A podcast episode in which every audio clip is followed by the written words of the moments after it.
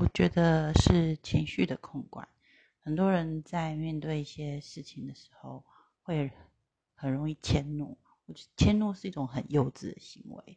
譬如说，因为肚子饿迁怒，因为睡不饱有起床气而迁怒身边的人。嗯，对我来说，这这都是一个不成熟的表现。那第二点就是，嗯，当我们面对人生困难的时候，一个人能不能勇于去面对、勇于去解决，也可以看得出一个人的成熟度。当我们在人生的过程当中，一定会遇到自己想逃避的事情，但是我觉得不能永远都是逃避，总是要站出来去面对它、解决它。这是一个成熟的人。应该具备的条件。